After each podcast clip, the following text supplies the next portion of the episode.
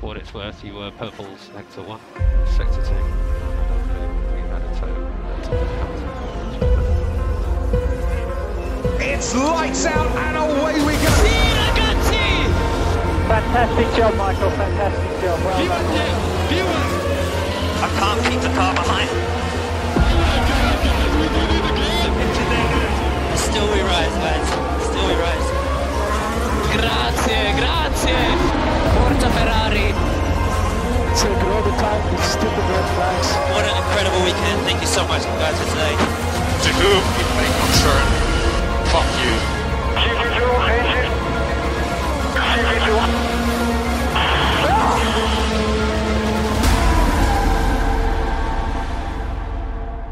שלום חברים, אתם על הגריד, פרק שמיני.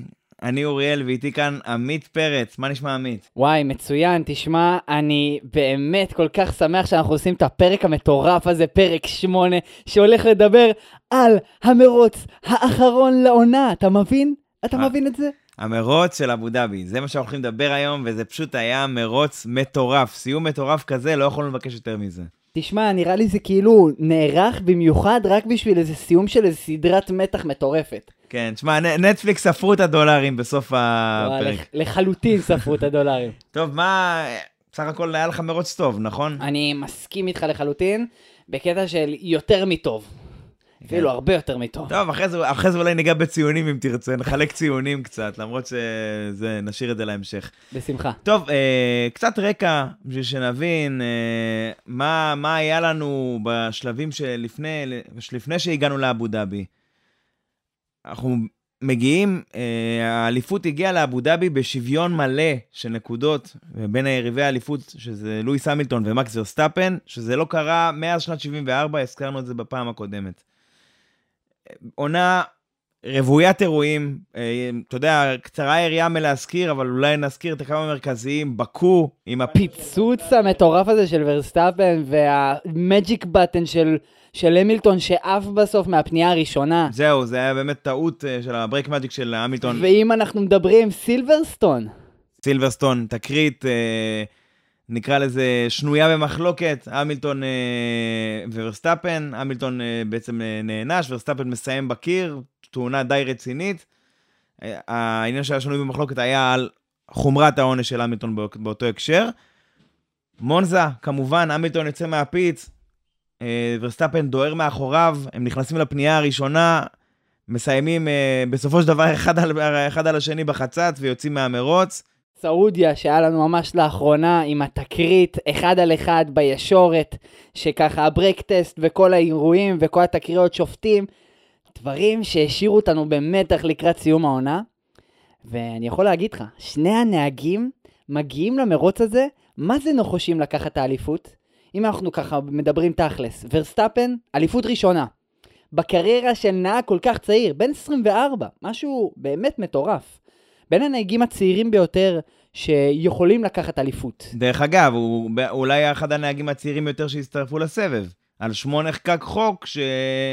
אתה יודע, של הגבלת גיל מינימלית של גיל, ל- לרישיון העל של גיל 18. זאת אומרת, לפני כן זה, זה היה אפשרי, והיום כל מי שרוצה להצטרף חייב להיות מינימום בן 18. המילטון כמובן, שרוצה לשבור את השיא האליפויות שכרגע הוא מושווה עם, אה, עם מייקל שומאחר. בדיוק, על שבע. זאת אומרת, ההיסטוריה רק חיכתה לקרות שמונה אליפויות, או אליפות ראשונה, אה, אלוף חדש מזה זמן. עכשיו בוא נוסיף לכל האקשן והמתח הזה, היה לנו מסלול מחודש, אבו דאבי, עם שינויים שגרמו לנו ציפיות למרוץ שהכל פתוח בו. המסלול היה מהיר, ועם פוטנציאל למהלכי עקיפות שלא היו לנו יותר מדי באבו דאבי של השנים האחרונות. זהו, צריך להגיד שבשנים האחרונות לא קיבלנו שם איזה מהירות יוצאת דופן, גם בשנים שהיו אחריות על האליפות, אה, זאת אומרת, פטרו ואלונזו, אם אנחנו חוזרים איזה עשור אחורה, זה ההכרעות לא בעקבות של עקיפות, זה בעקבות חוסר יכולת לעקוף בהקשר הזה, לדוגמה, בדוגמה של אלונסו וזה. זאת אומרת, לא קיבלנו איזה שהם מרוצים טובים, אז באנו עם ציפיות די גבוהות, גם בהקשר של העונה וגם בהקשר של המסלול החדש, כמו שאמרת. מכאן אולי נתחיל מ... מאחת מנקודות המפתח בסופש, אולי במר... באמצע הסופש, אבל היא מאוד מאוד משמעותית, אני מדבר כמובן על מקצה הדירוג. מה, בדירוג ככה עסקים כרגיל, נכון? Q1, אה, Q2, מרצדס נראו לא רע, מרצדס בפרט המילטון, נראו אפילו אה, די טוב, הייתי אומר, שפתחו פערים אה, טובים, וורסטאפן זה סוג שהיה קרב, אה, כמה שאפשר לקרוא לזה קרב, כי זה דירוג בין אה, לואיס למקס על העניין של הקפה המהירה כלשהי. באיזשהו שלב, שניהם קובעים במקצה הדירוג השני את ההקפות על צמיגי המדיום, ואנחנו מזכירים, הצמיגים שעליהם אה, קבעתם את ההקפה המהירה ביותר במקצה השני, במידה והפלתם למקצה השלישי, אלו הצמיגים שעליהם אתם מזנקים מהמרוץ.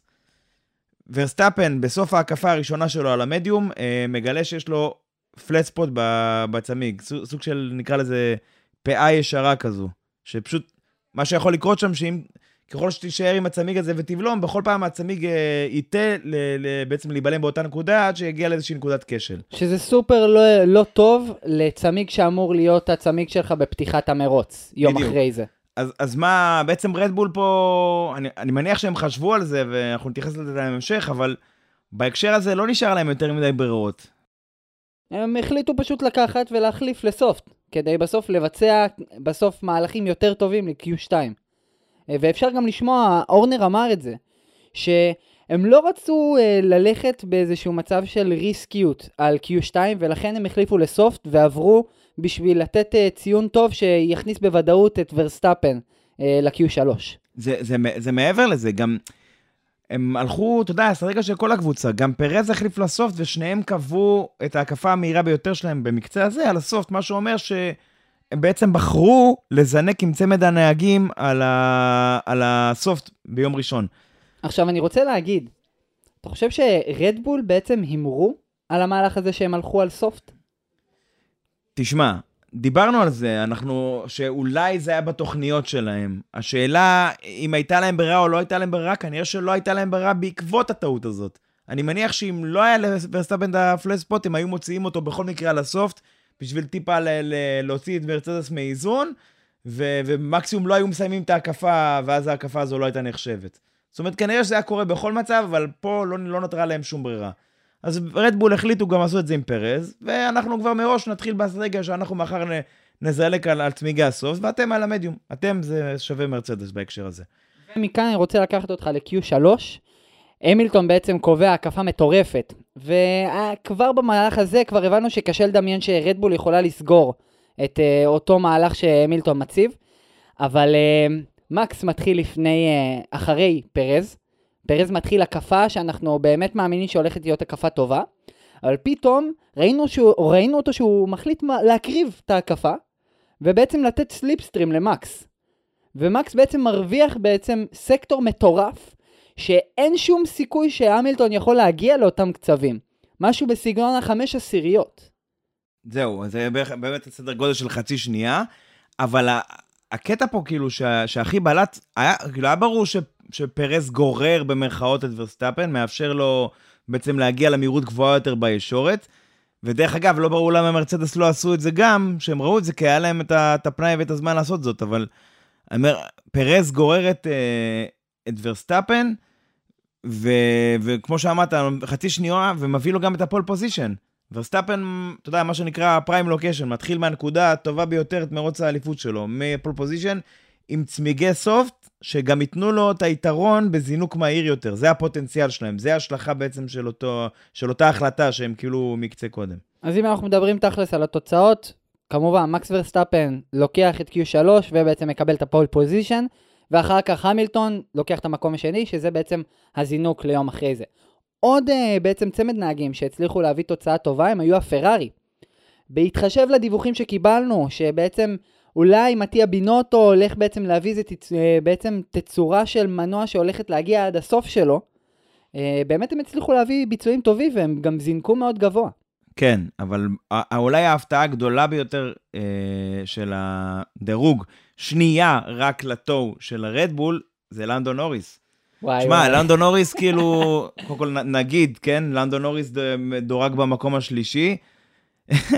בריאיון אחר כך ששאלו אותו, הוא ענה, ספק בצחוק, ספק ברצינות, כיוונתי לפול. זאת אומרת, כוון, מה שנקרא, כוון לזה, מקסימום תגיע, כוון גבוה, מקסימום תגיע כמעט לשם. לא, תשמע, גם מקום שלישי ללנדו נוריס, אחרי חצי עונה לא טובה שלו, אני באמת חושב שזה אחלה. לא, תשמע, אני לא יודע מאיפה הוא הביא את זה, אבל זה באמת, זו הייתה הקפה נהדרת. מכאן אנחנו רוצים לקחת אתכם לנקודה, לרגעים האלה שלפני המרוץ, הם עומדים על ה grid, מחכים לרמזור שיתחלף, שהוא יותר נכון שחמשת האורות ייכבו.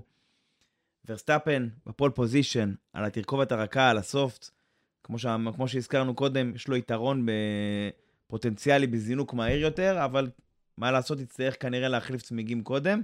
ועל פי הערכות של מרצדס, אה, הרבה לפני אה, ממה שרדבול חשבו במקור, בוא נגיד ככה. אז תכלס, ה-state of mind שלו צריך להיות כמה שיותר לצבור פער לקראת החלפת צניגים.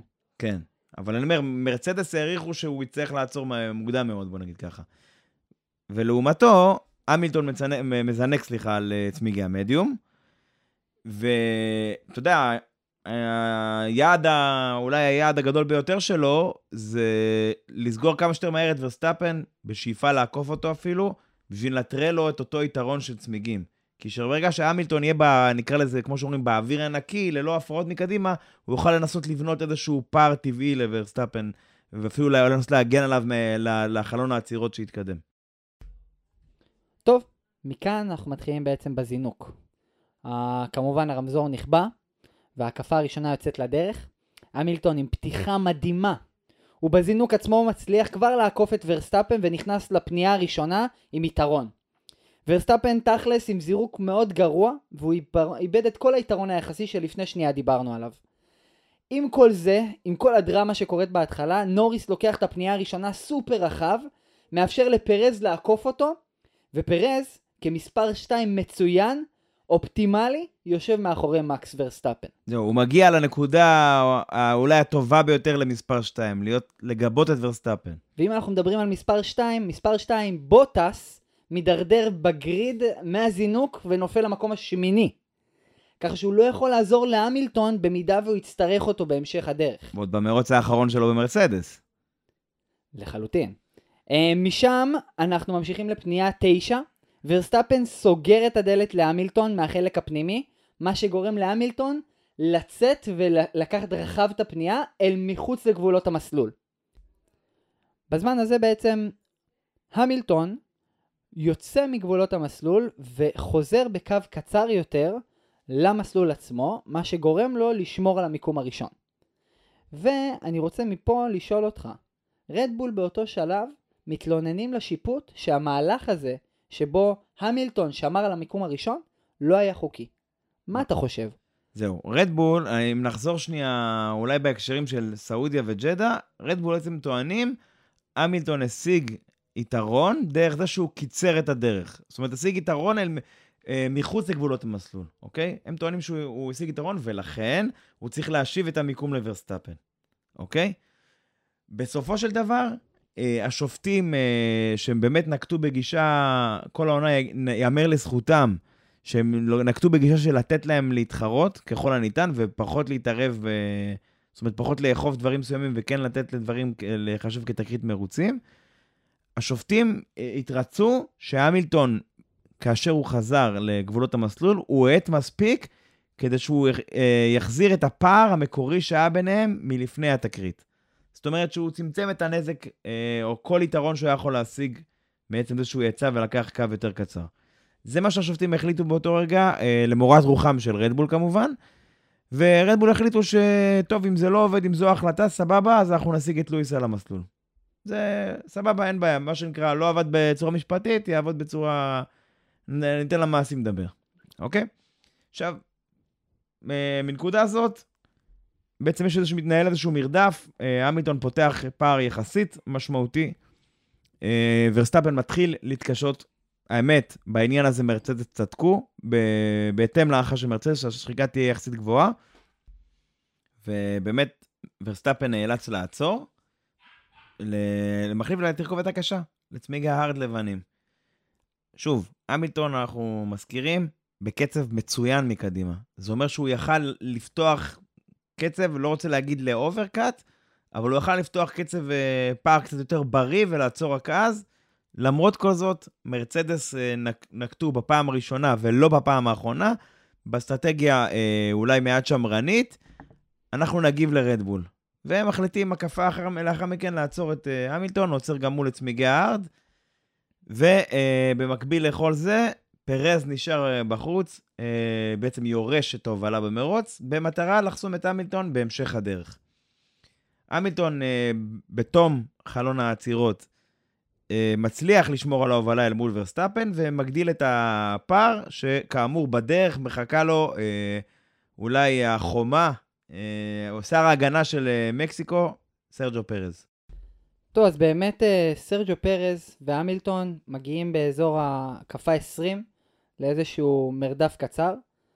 אה, פרז, שכמובן לקח את ההובלה בגלל שהוא עדיין לא החליף את הצמיגים, היה לצמיגי הסופט המאוד שחוקים שלו, והוא ניסה להתגונן ולגונן על כל, ה... על כל המסלול, כנגד המילטון שמגיע עם צמיגי הארד הרבה יותר חדשים, ועם יכולת הרבה יותר גבוהה, כמו שראינו עד כה. פרז נכנס בעצם בפנייה 5 אה, מהצד החיצוני ועושה לו הטיה לצד הפנימי ומה שמצליח בסוף לשמור על היתרון אה, למול אה, המילטון. The old switcheroo זה נקרא. כן. משם מהלך ממש מגניב של פרז, הוא לוקח את ה detection zone לפני המיל... אחרי המילטון, סליחה, לפני המילטון, מה שנותן לו זה שהוא מרוויח את ה-DRS וסוגר על המילטון בישורת. ככה שהוא מגיע כבר לפנייה אחרי הישורת עם יכולת למשוך כבר את ההגנה שלו עוד הלאה לפנייה 9. אה, וכמובן, פנייה 9 הוא היה ממש אחרי אה, המילטון, מה שגרם לו לקחת את כל סקטור 3 אחריו, כי סקטור 3 בסוף הוא צר ורווי פניות מאוד כבדות, מה שבסוף לא נתן להמילטון יכולת להגיע ולקחת את העקיפה הטובה ביותר על פרז. פרז מגיע כבר להקפה אחרי למלחמה מול המילטון, ובישורת הראשונה כבר המילטון מצליח לסגור עליו. פרז בזמן הזה מאפשר לסליפסטרים למקס, ככה שמקס מרוויח לא רק את היתרון הזה שנסגר בזמן ההגנה המטורפת של שר ההגנה המקסיקני, הוא גם מקבל slipstream שנותן לו עוד כמה עשיריות בדרך ל, ל, בעצם למלחמה מול המילטון. אוקיי, ו... אז שוב, אז פרז באמת, במהלך של החיים שלו, ורסטאפן קרא לו ב... אתה יודע, ב... במהלך המרוץ what a legend, איזה אגדה. אה, כי זה באמת, הוא, הוא עשה את התפקיד שלו, הוא הרוויח את המשכורת שלו באותו יום, פרז. זו הייתה הגנה פשוט מטורפת, גם אפשר לוורסטאפן לסגור את הפער, גם אפשר לו לקבל קצת slipstream. אה, ורסטאפן הגיע, סגר את הפער להמילטון, ומה שנקרא חזר לתמונה. יותר מזה, גם בתקשורת פרז אומר שהיחסים שלו עם מקס הם כאלו שמקס היה עוזר לו באותה צורה במידה והוא היה צעיר. אם וכאשר, כן. אני לא יודע איך זה היה קורה, אבל אם וכאשר הוא טוען שזה היה, שזה היה קורה גם הפוך. מעניין. אני לא, אני לא בטוח, דרך אגב. לא בטוח גם בזה, אבל אה, מקסימום שפרז ישלח לנו מייל אחר כך, נגיד לו. כדי לסגור את האירוע הזה, אחרי שפרז עושה את המהלך של החיים שלו, הוא מחליף לתרכובת הקשה, ומשם אנחנו עוברים לאירוע הבא שהיה לנו, virtual safety car. כן, טוב, אז ה virtual safety car מגיעה אה, אולי בגללו או בזכותו של אנטוניו ג'ובינאצי, שמסיים את דרכו באלפה רומאו, ואולי גם בפורמולה 1 במרוץ האחרון שלו. אה, בעקבות איזושהי תקלה הוא עוצר לצד הדרך, שהתקלה הזו גורמת אה, להפעלת הנוהל של וירטואל סייפטי קאר. וירטואל, וירטואלי, בגלל שלא יוצאת מכונית אמיתית, הם צריכים לשמור על, על איזשהו פער ביניהם ועל הקפות איטיות ב-40% מהקפות אה, התחרותיות הרגילות שלהם. בנוגע ל- לפה הייתה נקודה ראשונה מעניינת במרוץ. הנקודה הזו מגיעה ב- במשהו שהתחילו אותו, אני חושב השנה, להשמיע את תקשורת הרדיו בין הקבוצות למנהל המרוץ, למייקל מסי, בעצם בין הקבוצות ל- ל- להנהלת המרוץ, וזה באמת מרתק. זה, אני מקווה שיחזירו את זה גם בעונה הבאה. מה ששמענו היה את טוטו וולף, מנהל קבוצת מרצדס, אומר.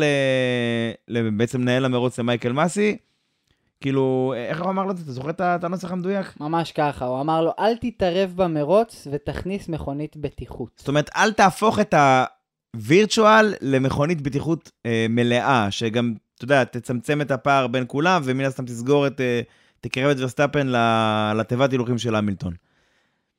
יש בזה, אתה יודע, כאילו, כמו שאמרתי, שמענו השנה כמה פעמים כבר את הקבוצות מנסות ל...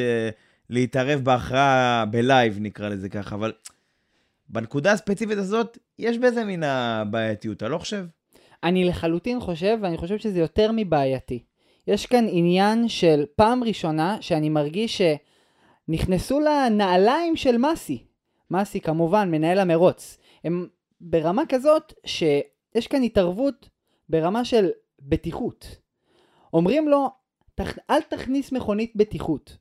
ולמה שטוטו וולף, מנהל של מרסדס, יגיד בעצם, או יתערב על החלטת מרוץ שיכולה להיות קשורה לבטיחות? זהו, זה העניין של ה... אתה יודע, השיקול התחרותי, ש... או האינטרס התחרותי של מרצדס הוא ברור בהקשר הזה, אבל אם הוא בא על חשבון שיקול שהוא, שהוא בטיחותי נטו, זה, זה, זה, זה, זה מרכז הכובד מבחינתי, זה, זה הנקודה הבעייתית ביותר, אתה מבין? כאילו, שברגע שהתחרותיות באה על חשבון בטיחות, פה אנחנו צריכים כאילו רגע לעצור שנייה ולהבין מה הלך פה, אתה מבין? כאילו, חבר'ה, אולי נעשה חישוב מסלול מחדש בהקשר הזה. אה, אני לגמרי מסכים איתך, ואני באמת באמת חושב שלא צריך ששום מנהל קבוצה יתערב למנהל מרוץ בעבודה שלו. נקודה. אה, משם בעצם נקפוץ לעצירות של ה virtual safety car. ורסטאפן מחליף לתרכובת הקשה, אה, ומרצדס מעדיפה לשמור על מיקום. למרות שהמילטון לוחץ לנסות להחליף צמיגים, הם מחליטים לשמור על המיקום עצמו ולשמור בעצם על, ה, על מספר אחד, שבסוף יכול לתת להם את האליפות. ואני רוצה לשאול אותך פה, זה עוד פעם, פעם שנייה אפילו, שמרצדס מחליטה לקחת את הגישה השמרנית, אה, ולא לעשות איזה תעוזה כלשהי. תקשיב, זה, זה בעצם ההבדל התהומי בין שתי הקבוצות האלה. רדבול, מאז ומעולם פחות או יותר, מבחינה אסטרטגית היא תמיד לוקחת סיכונים. תמיד מהמרת, תמיד זה. יש, יש סיכון, היא לוקחת אותו גם אם, שוב, בגבולות הטעם הטוב, ברגע ש... היא מכירה בעניין שאם יש סיכון גדול, יש יכול להיות שיבוא איתו גם רווח גדול, זו הכוונה. בהקשר הזה, מרצדס, הגורם שהיה להם בראש כל הזמן הזה, זה הביטוי הזה מיקום על המסלול, או כמו שהוא נקרא בלעז טרק פוזיישן, אוקיי? הם לא רצו לוותר על המיקום על המסלול. יש מי שיגיד, תשמע, הם צודקים. אם המילטון היה עוצר, רדבול היו עושים בדיוק הפוך. המילטון היה מוצא את עצמו שהוא צריך לעקוף עכשיו את ורסטאפן, ושנינו יודעים כמה זה קשה, ראינו את זה גם במרוץ הקודם. הסיכון הזה שווה? הרי אם שניהם איכשהו ורסטאפן יחסום ושניהם יסיימו בצד הדרך, ורסטאפן יצטרך, ייקח את האליפות, נכון? אבל שוב, ההבדל בין האידיאולוגיות האלה הוא כל כך משמעותי. מרצדס החליטו, לא, אנחנו לא ניקח את הסיכון, אנחנו נוותר על עצירה חינמית, תחת וירטואל סייפטי קאר, ואולי זה גם עלה להם, אפשר להגיד, באיזשהו מחיר בהמשך הדרך, אבל זה רק מראה את ההבדל בין שתי הקבוצות האלה, ב, נקרא לזה, ב, אולי בתרבות הארגונית או באופי שלהם, בכל, בכל הנוגע לאסטרטגיית מרוץ. מכאן, אנחנו מגיעים למה שקיבל את הכינוי ניקולס לטיפי. עכשיו, אתה יודע, למרות ההחלטה של מרצדס להישאר בחוץ עם צמיגים שהם לא בהכרח הצמיגים הכי חדשים, המילטון, הוא מצליח לשמור על, אה, על איזשהו פער מוורסטאפן. המהנדס של המילטון אמר לו, תקשיב, מבחינת ההקפות שנותרו למרוץ, ורסטאפן צריך לסגור עליך אה, כשמונה עשיריות להקפה בשביל להשיג אותך בתום המרוץ. כל זמן שאתה, שאתה קובע עקבות מספיק מהירות שלא יאפשרו לווסטאפן לסגור בפער הזה, אתה מסודר, אוקיי? על פניו, כל מי שצפה במרוץ על הנקודה הזאת, כולל אורנר, יודע שהאליפות בכיס של המילטון. שצריך לקרות משהו באמת יוצא דופן, שהוא יאבד אותה. אורנר גם הוא אמר, אתה יודע, ב... בריאיון במהלך השידור, שאתה יודע, צריך התערבות של, אה, של אלוהי המרוצים בערך בשביל שהם יקבלו את האליפות ב...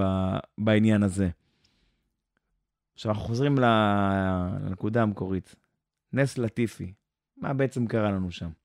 אז אה, לטיפי התחרה מול אה, מיק שומאחר על המיקום. ומה שקרה, שומאחר נת- גרם ללטיפי לצאת רחב מפנייה 9. זה גרם לזה שהצמיגים שלו לקחו לכלוך וגם איבדו אחיזה כתוצאה מכך. עכשיו, הייתה לו טעות מאוד קטנה בפנייה 14 שהוא איבד אחיזה. הוא איבד את הזנב והתנגש לקיר, ככה שהוא תקוע בקו הירי. זה אומר שתכלס, כל אחד שייקח פנייה 14 יכול להיכנס בו באיזושהי מידה, ויש סכנה מאוד גדולה. וכתוצאה מכך מופעלת הסייפטי קאר המלאה, כמובן מכונית הבטיחות. כן, למורת רוחו של אה, טוטו כמובן. אה, טוב, אנחנו מגיעים באמת אה, מספר הקפות לפני סוף המרוץ, הוצאה מלאה של אה, מכונית הבטיחות. רדבול, בפעם המי מי יודע כמה, אה, מחליטה שוב להמר כי אין לה מה להפסיד, למרות שה safety car הזה הגיע לה משמיים פחות או יותר. בשלב הזה לחלוטין אין לה מה להפסיד. אין לה שום דבר להפסיד, והיא עוצרת את אה, ורסטאפן אה, לצמיגי soft. מרצדס, בפעם השלישית והאחרונה, בוחרת שלא לעשות כן. למה? כמו שאמרנו, track position, לשמור מיקום על המסלול. עדיף להיות ראשון מאשר להיות שני ולהשיג אחד כמו ורסטאפן בשלבים האחרונים של המרוץ. אתה לא יודע אם תצליח. אני לא יודע אם זו, אם זו הייתה המחשבה שלהם, אז אני חושב שהם צריכים לעשות גם הם בפגרה קצת אה, אה, שיחות בינם לבין עצמם, אבל אה, באופן כללי, שוב, שמרנות אל מול התעוזה של רדבול. עכשיו אני רוצה להכניס כאן פרופורציה. המילטון לא החליף צמיגים מהקפה 14. ואנחנו מדברים על מה? 50 פלוס כבר, לא? לחלוטין 50 פלוס. זה אומר שיש למקס ורסטאפן יתרון מאוד מאוד גדול, במיוחד שהוא עבר לתרכובת כל רכה. הרכה ביותר, בדיוק הרכה ה soft. ביותר. אה, טוב, תשמע, אנחנו אולי בתור התחלה אנחנו מדברים שוב על מצב של מכונית אה, בטיחות מלאה. המילטון אה, הוא, הוא המוביל במרוץ. בין המילטון לוורסטאפן יש לנו אה, חמישה נהגים שהם בגדר סמנים אחוריים. זה אומר שהם לא באותה הקפה כמו המילטון וורסטאפן, הם הקפה אחת אה, פחות או שתי הקפות פחות. זאת אומרת, המילטון וורסטאפן עקפו אותם בסיבוב לצורך, ה, לצורך הדיון. כן. מה, מה החוק היבש? בואו נתחיל מהדבר הכי פשוט. מה החוק היבש בנוגע לעניין הזה של סמנים אחוריים, מה שנקרא, וסייפטי קאר? מה הנוהל לגבי זה? אז נתחיל בזה שסמנים אחוריים, במידה וכמובן השופטים מאפשרים, הם יכולים לעקוף את אה, מכונית הבטיחות ולהגיע לסוף התור. זה רק בסוף באישור המנהל מרוץ. ובדרך כלל זה מה שקורה. אה, ובעצם שהסייפטי קאר יוצאת, בעצם מאפשרים לאותו אה, יציאה של כל הסמנים האחוריים האלו.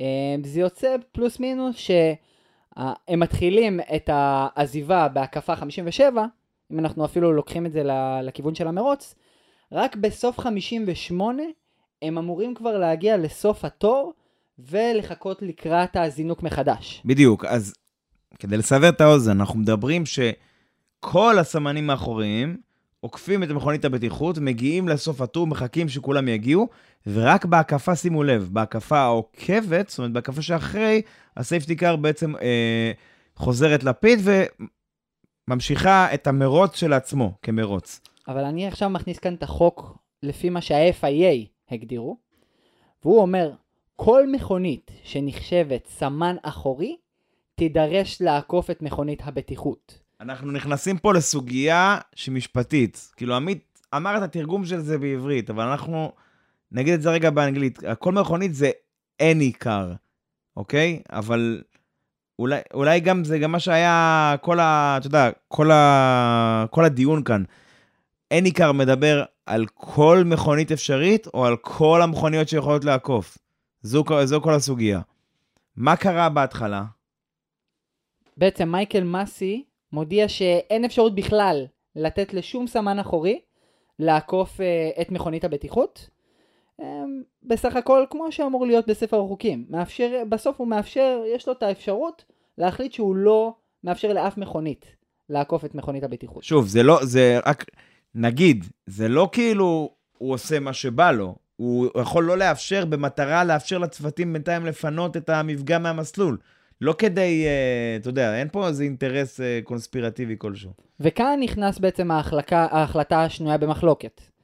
כמה דקות לאחר מכן, מסי מודיע שמותר עקיפה רק לחמש סמנים אחוריים, חמישה, סליחה, סמנים אחוריים, שנמצאים בין המילטון לוורסטאפן. זאת אומרת, כל מה שמפריד בין המילטון לוורסטאפן, בעצם אה, יעקוף את מכונית הבטיחות, ודה פקטו יצמצם את הפער בין אה, ורסטאפן עם צמיגים soft סופר טריים, להמילטון שכבר היה את ה-40 פלוס הקפות על צמיגי ה hard שלו. אני רוצה לקחת אותנו לפה, ל... לדיון הנוסף הזה של חוק וסדר. הזכרנו אותו גם במרוץ הקודם, ובמהלך החצי שנה האחרונה שהייתה מאוד אינטנסיבית בין השניים.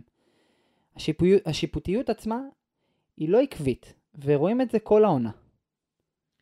תשמע, אה, אני חושב שבעניין הזה, אתה התייחסת עכשיו לעניין הזה שבהתחלה אמרו, לא, אתה יודע, שהסמנים האחוריים לא יעקפו את מכונית הבטיחות, אחר כך החליטו שרק אה, חמישה מתוכם, ולא, ולא כולם יעקפו את מכונית הבטיחות. דרך אגב, להחליט כמה מהם מוקפים, זה, זה זכות ששמורה למנהל המרוץ. זו הייתה כאילו זכותו המלאה על פי שיקול דעתו. אבל כל העניין הזה, אני חושב שאפשר לקחת כמה צעדים מאחורה, וכל זה התחיל, אני חושב, בברזיל.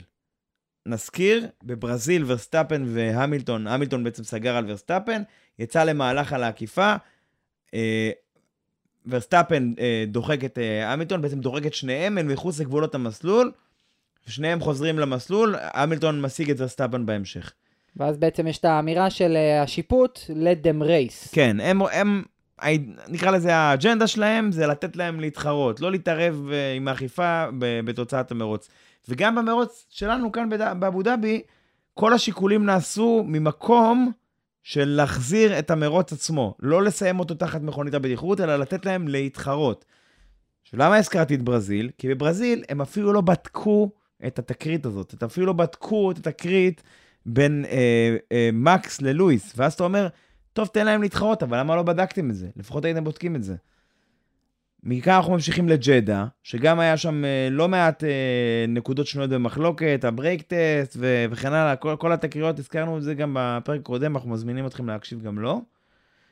וכמובן, אה, כאן באבו דאבי, מהעניין של הסמנים האחוריים והסייפטי קאר. זאת אומרת, הסוג של. מתוך, מתוך הכוונה טובה, אה, יצאו דברים שלטעמנו הם פחות טובים. כמו שאומרים, אתם יודעים לאיזה מקום הדרך אה, רצופה בכוונות טובות.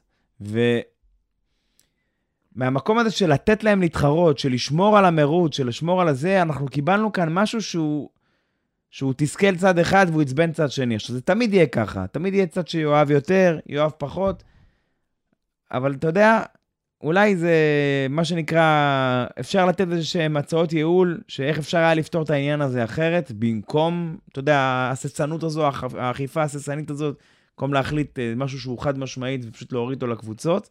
או, ש... אז אם אנחנו מדברים על הצעות ייעול, אז מה אתה חושב שהיה אפשר לעשות אחרת? בוא נגיד, נפתח ונגיד ששוב, האג'נדה היא לתת להם, לאפשר מרוצים, לא לסיים מרוץ תחת safety car, אוקיי? האופציה היותר פשוטה, זה היה להשאיר את המצב הקיים. אתה לא נותן לאות, לאותם אה, חמישה נהגים אה, לעקוף את מכונית הבטיחות, אתה נותן בעצם לוורסטאפן לנסות ולעקוף אותם בדרכו להמילטון. מניח שוורסטאפן היה עושה את זה, במסגרת ההקפה וחצי שנשארו, ולקראת הסוף מגיע ללואיס, ונלחמים עד הסוף. כן. זו האופציה הפשוטה ביותר, להשאיר את המצב כמו שהוא, אוקיי? וככה זה נותן גם אה, שוויון, אין כאן איזה יתרון למישהו בצמיגים או באסטרטגיה. זהו, יש יתרון למקס, אבל מה לעשות שמרצז בחרו שלא לעצור, אבל זה הסטטוס קוו, אין מה לעשות. כן. זה התנאי ההתחלה, ואני, מה שנקרא, אני יכול לחיות איתם. נכון. האופציה השנייה, וזה היה צריך לקרות באותו רגע, אה, מה שנקרא, אחרי שקרתה התקרית עם לטיפי, לא, להניף את הדגל האדום, להקפיא את המרוץ, לתת לכולם להיכנס לפית, לתקן מה שהם יכולים לתקן, להחליף צמיגים, כולם להיות עם צמיגים טריים, הכל טוב ויפה. זינוק בעמידה. שוב, אני מדגיש, זה צריך היה להיות באופן מיידי, החלטה די מיידית אחרי שקרה לטיפי. מה אנחנו מקבלים פה? זינוק מעמידה, שלוש-ארבע הקפות לסוף, צמד היריבים של האליפות שלנו מזנקים שוב עם צמיגים טריים, כל אחד מהם. בבקשה, חברים, אתה יודע, photo finish כזה, אתה יודע, ארבע הקפות לקראת הסוף, שיאכלו אחד את השני, שיריבו על המסלול, מה שצריך זה יהיה, אתה יודע, קרב של העולמות, אחי, זה יזכרו את זה לנצח. ואז אתה, אתה, אתה משאיר את שניהם בעצם מנקודה שווה, אתה נותן להם נקודה שווה ונותן להם להתחרות על מה שהכי חשוב בסוף. ברור שמאחורה ב midfield יהיה מי שירוויח מזה, שיפסיד מזה, כי אנחנו חוזרים לסדר המקורי שלפני ה safety car. אבל באופן כללי, מבחינת הקטע של לשמור על המרוץ של האליפות, זה היה נותן לנו איזושהי נקודת אפס אה, להמשיך ממנה.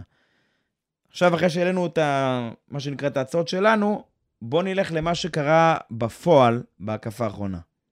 אז אה, משם, שנייה לפני הזינוק, מקס מקביל להמילטון, ברמה כזאת. אני מזכיר, שניהם בעצם 1-2, במיקום אין שום רכבים באמצע, בגלל שבעצם נתנו לחמישת הסמנים האחוריים אה, לצאת, אה, לעשות את הסיבוב ולחזור לתור מאחורי הגריד.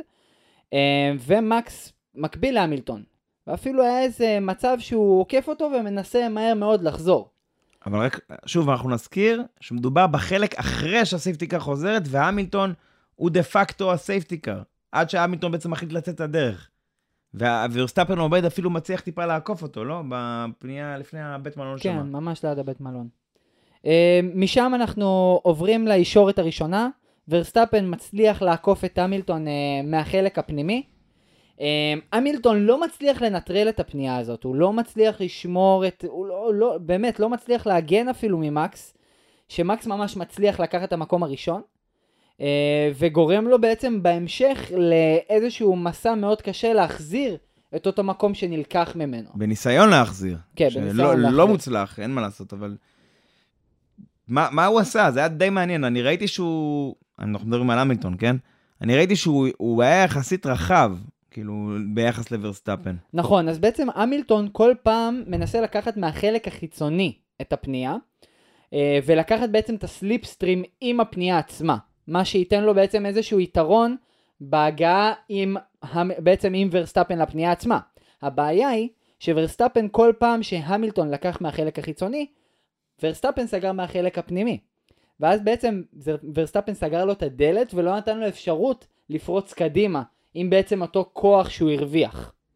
אה, ובעצם אנחנו רואים שהקרב הזה ממשיך עד לפנייה 9, שהמילטון מנסה בפעם האחרונה לקחת מזה, מ- מוורסטאפן, מהחלק החיצוני פעם שלישית את, ה, את ה, בעצם הובלה, ורסטאפן סוגר אותו מאוד חזק, וכמובן sector 3 הוא כבר, מקס לא יכול, אה, כאילו, סליחה, המילטון לא יכול לעקוף את, אה, את מקס, ובעצם מקס לוקח את האליפות אה, הביתה, עם קרב מדהים בצורה מטורפת, שבאמת אין מילים, לא ראיתי בחיים מהלך פורמולה 1 כזה מטורף, עם סיום כל כך דרמטי לאליפות, שהוא גם נטול פגיעות. עם כל, ה... כל הבלגן המטורף הזה, הם שניהם לא נמחצו או הרסו אחד את השני או עשו איזו תאונה מאוד מטורפת. הם הצליחו לשמור על איזה שהם כוחות ובלי איזה שהם יותר מדי הססנויות או יותר מדי אגרסיביות יתר, לשמור את הקרב הזה עד לשנייה האחרונה. לגמרי. עכשיו, ההודעה, הבלט בזה, הרדיו של טוטו וולף, מה זה היה? בסוף המרוץ? ממש ממש בסוף. אז הוא, קרא למייקל מסי, הוא ביקש ממנו להחזיר את הסדר הקודם שלפני הסייפטי קאר, ומסי ענה לו במילים אחרות, כאילו, it's called a motor race, כאילו נקרא מרוץ מכוניות, אנחנו צריכים להתחרות. במילים אחרות, בוא נגיד בצורה הכי יפה שאפשר להגיד, לחפש. זה ממש אה, מזכיר, אותה, מזכיר לי את הדיון שדיברנו על אה, שיקול בטיחותי מול שיקול תחרותי. אז פתאום מסי נותן קצת יותר אמירה אמיתית של אה, מנהל מרוץ. אה, של אתה תתעסק בכל הדברים שאתה צריך להתעסק, אני מחזיק כאן את המרוץ, ואני יודע מה זה מרוץ מכוניות. לא, אני, אני מקווה שאת המשפט האחרון הוא לא אמר לו, אבל כן, זה, זה בערך הכיוון. טוב, אה, תוצאת המרוץ, יאללה, אז מקס ורסטאפן מסיים מקום ראשון, לואיס המילטון במקום השני, קרלוס סיינס במקום השלישי. סיום עונה מטורף של סיינס, באמת, בשביל עונה ראשונה בפרארי, זה, זה היה אחלה. מקום רביעי, יוקי צונודה, התעור... אתה יודע, לקראת סוף העונה, הוא התעורר, סיים את העונה, נקודה גבוהה יחסית. מיד אחריו פייר גזלי, שכמעט, כמעט עקף אותו, אבל צונודה סגר לו את הדלת שם על האצבע. ודירוג נהגים, מקס ורסטאפן מנצח, ואני שם את הסוגריים לבינתיים, את האליפות ולוקח את הגביע להולנד, אחר כך לואיס המילטון, ולטרי בוטאס במקום השלישי, צ'קו פרז וקרלוס סיינס כמו שהזכרנו, גם לקח את המקום החמישי, ואנחנו עוד שנייה גם נדבר על זה. ומקום החמישי ועוקף את מי זה? היה? נוריס ולקלר. נכון, בדירוג היצרנים, אה, מרצדס לוקחת את האליפות בפעם השמינית. האליפות הכי חשובה גם. כן, רדבול מיד אחריה, פרארי מבטיחה את המקום השלישי. אני חושב שהיא עשתה, עשתה זאת כבר בתח... ב- בעקבות הטריפל אדר שלה. מקלרן במקום הרביעי יכולה להיות אה, די מרוצה, הייתי אומר. אלפין אה, הצליחה בזכות תוצאות טובות בסוף העונה לעקוף את אה, אלפה טאורי למקום החמישי. סיכום המרוץ, אני חושב שלסיכום אנחנו, לקראת הסוף היה משהו שהבמאי לא הראה. ואתה יודע, ככה בדיעבד, אנחנו תמיד ממליצים לצפות בתכנים ה... של ערוץ היוטיוב של הספורט, הוא תמיד מציג דברים אה, אחרים קצת, נותן תמונה קצת אחרת.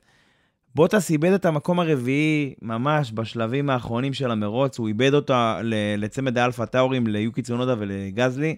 צונודה נתן לו שם מהלך dive bomb מפחיד, כאילו, עקף אה, את בוטאס, וגזלי, אתה יודע, מיהר גם לקחת את מה, ש... את מה ששייך, לא נקרא לזה ככה, ובאמת סיימו לאלפה טאורי את העונה ב... בצורה מצוינת.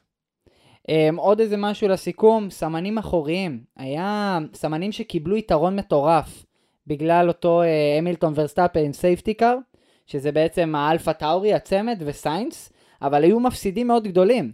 פטל, לקלר וריקרדו, שנתקעו ולא יכלו בעצם לחזור ולקחת איזשהו ניקוד כלשהו um, בסוף. לקלר כמובן לקח uh, ניקוד, uh, נקודה אחת, מקום עשירי, אבל הוא לא יכל ללכת על יותר מזה.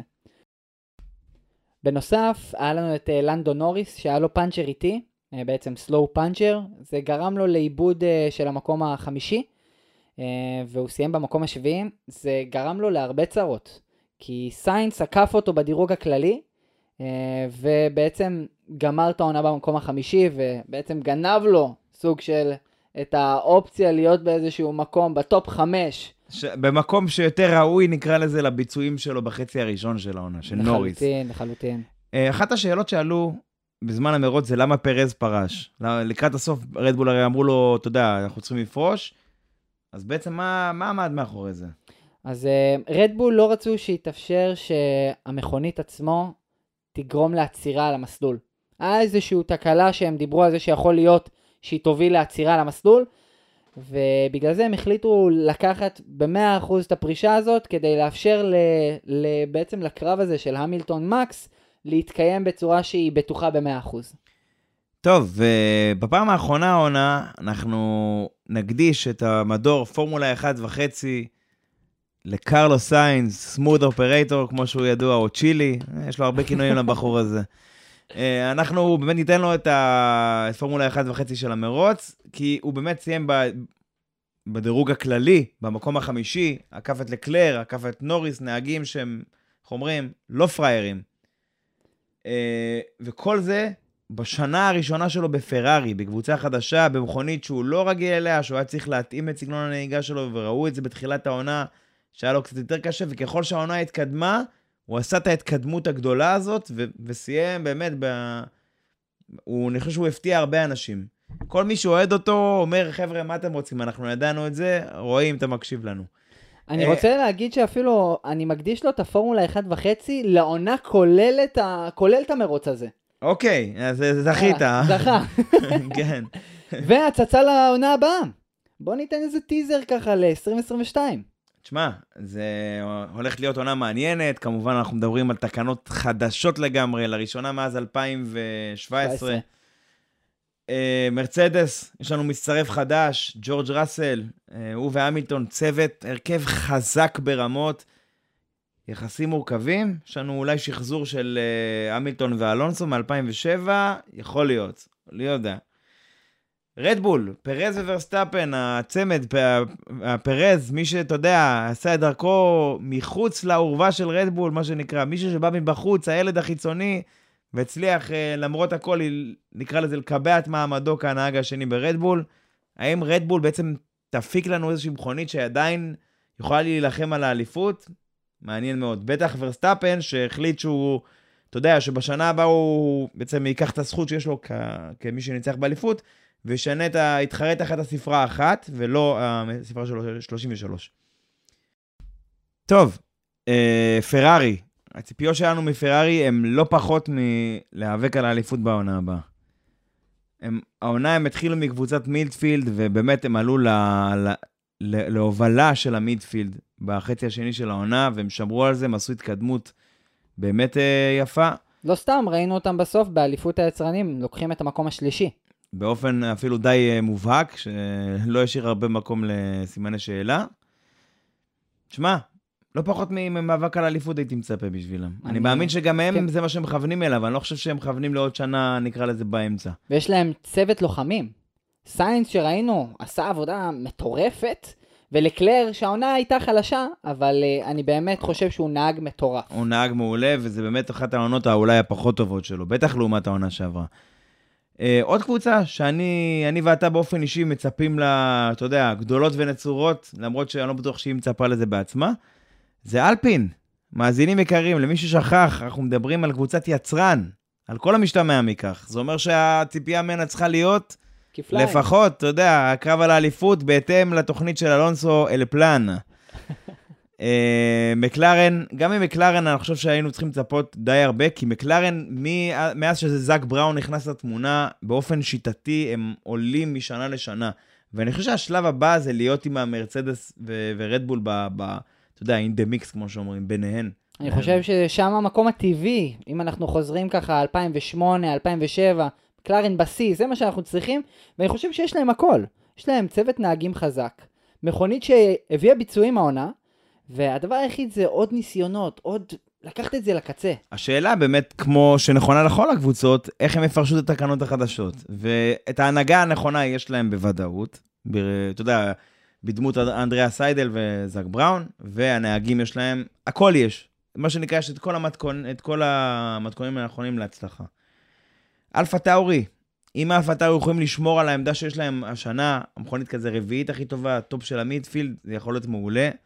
אני לא יודע, כי השנה הם יצטרכו לעשות, אתה יודע, את דברים מכוחות עצמן, פחות להתבסס על רדבול בהקשר הזה.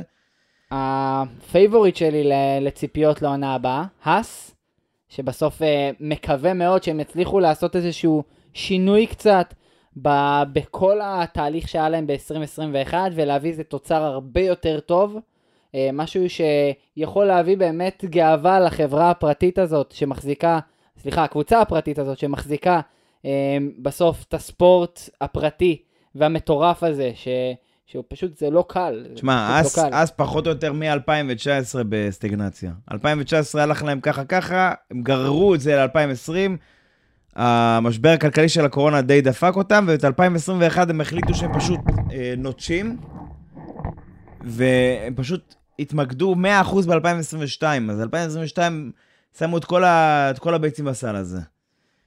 תשמע, קבוצה שאולי אחת האכזבות השנה, אסטון מרטין. וואי, בשנה וואי. שעברה, רייסינג, כ- כ Racing Point, בעודה Racing Point, קבוצה שניצחה מרוצים, קבוצה שהייתה לפרקים, הקבוצה השנייה, אולי הראשונה המהירה ביותר.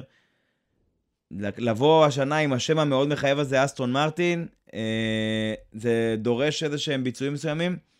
אה, הם מאוד נפגעו מהשינוי התקנות שהיה השנה, שינוי הקל הזה, הם ומרצדס, כי הם מחזיקים באידיאולוגיה שונה מבחינה אווירודינמית. אבל זה- למרות, למרות זאת, למרות זאת, אני חושב שהם, אתה יודע, הם, אה, החבר'ה האלה לא, לא משחקים, אוקיי? הם השקיעו במפעל חדש, במנהרת רוח חדשה, הם מכוונים ל top של ה top. ואני מאמין שהציפיות שלהם לא פחות גבוהות לעונה הבאה, ו...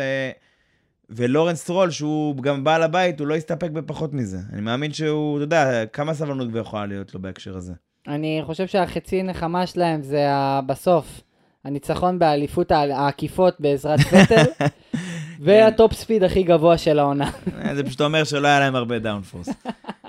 תשמע, אה, אולי נסיים עם אה, צמד קבוצות, עם וויליאמס, שגם וויליאמס היא קבוצה שבעברה, אתה יודע, רשו- רשומות לזכותה הצלחות רבות, ואליפויות נהגים ואליפויות יצרנים. בשנים האחרונות זה, זה לא היה שם, אבל השנה היא עשתה התקדמות מאוד משמעותית, גם שזה לא נראה כך. היא סגרה את הפער אה, הבאמת גדול לשאר, לשאר ה field, והצעד הטבעי הבא שלה זה לחזור לקרבות האלה של ה midfield, על הנקודות האחרונות, 9-10 כזה, 7-8, נראה מי יוכל לעשות את זה. אני באמת מקווה, כי זה היה כבר איזושהי התיישבות קבע שבעצם ראסל הצליח להגיע ל-Q3, וזה היה מטורף. זה מ-Q2, כן, גם והרבה פעמים, ו Mister Saturday קיבל את הכינוי ה... בדיוק. טוב, אולי הקבוצה האחרונה שאנחנו ניגע בה זה אלפה רומאו, שגם היא, האמת, די מוקדם במהלך העונה העבירה את כל המיקוד שלה לעונה הבאה, ל-2022. אה, קבוצה שצמד הנהגים שלה הוחלף, שניהם עזבו את הסבב, אחד מהם זה באמת, ללא צל של ספק, אחת האגדות הגדולות של הספורט, קימי רייקונן, והוא עזב את הספורט הזה אולי בדרך אופיינית לו, בקול ענות חלושה, אה, עם פרישה מהמרוץ, וגם ג'ובינאצי כאמור פרש וזה הוביל ל-VSC. אה, תשמע, אלפא, אני בטוח שהיעדים שלהם דומים לוויליאמס. אני לא חושב שהם הולכים להתחרות על האליפות בעונה הבאה, וגם ולטרי בוטאס יודע את זה, דרך אגב. אבל הם היו שמחים אם הם יהיו top midfield כלשהו, אפילו midfield בתור שנה ראשונה, טיפה להתבסס, ובשנה אחרי זה לטפס קצת יותר גבוה. אני חושב שזו מטרת אה, מספיק ריאלית עבורם. אני לא, לא חושב שהם, אה, שיהיה לנו פה מקרה Brawn GP, אבל הלוואי ואני אטעה לטובת העניין. אני רוצה להזכיר שבסוף, אלפא, בסוף אלפא רומאו הביאו את הסחורה בסוף העונה, הם הביאו נקודות מאוד חשובות, כמו שאמרת, ה midfield הנמוכים הצליחו לגרד את הנקודות, את ה-10, את ה-6, את ה-7, ודברים מאוד חשובים לאליפות היצרנים, מקווה שעונה הבאה הם יצליחו להביא יותר נקודות והרבה יותר לבית, כי זה בסוף הכי חשוב לקבוצה שמשקיעה כל כך הרבה. אמ, זהו, אז אה, אוריאל, מקווה שנהנית מלעשות את הפרק הזה, כי מבחינתנו זה אירוע משמעותי בטירוף. לסגור את העונה עם uh, המרוץ האחרון של העונה, אבו דאבי. Uh, אני מקווה מאוד שנהניתם לשמוע את הפרק הזה. Uh, כמובן, ממש נשמח לשמוע את הפידבק שלכם ומה אתם חושבים על, על הפרק הזה, וכמובן על הפרקים הקודמים. מוזמנים לעקוב אחרינו בפייסבוק, ממש פשוט בקל, פורמולה אחת, בעברית, לא יותר מדי בסיבוך.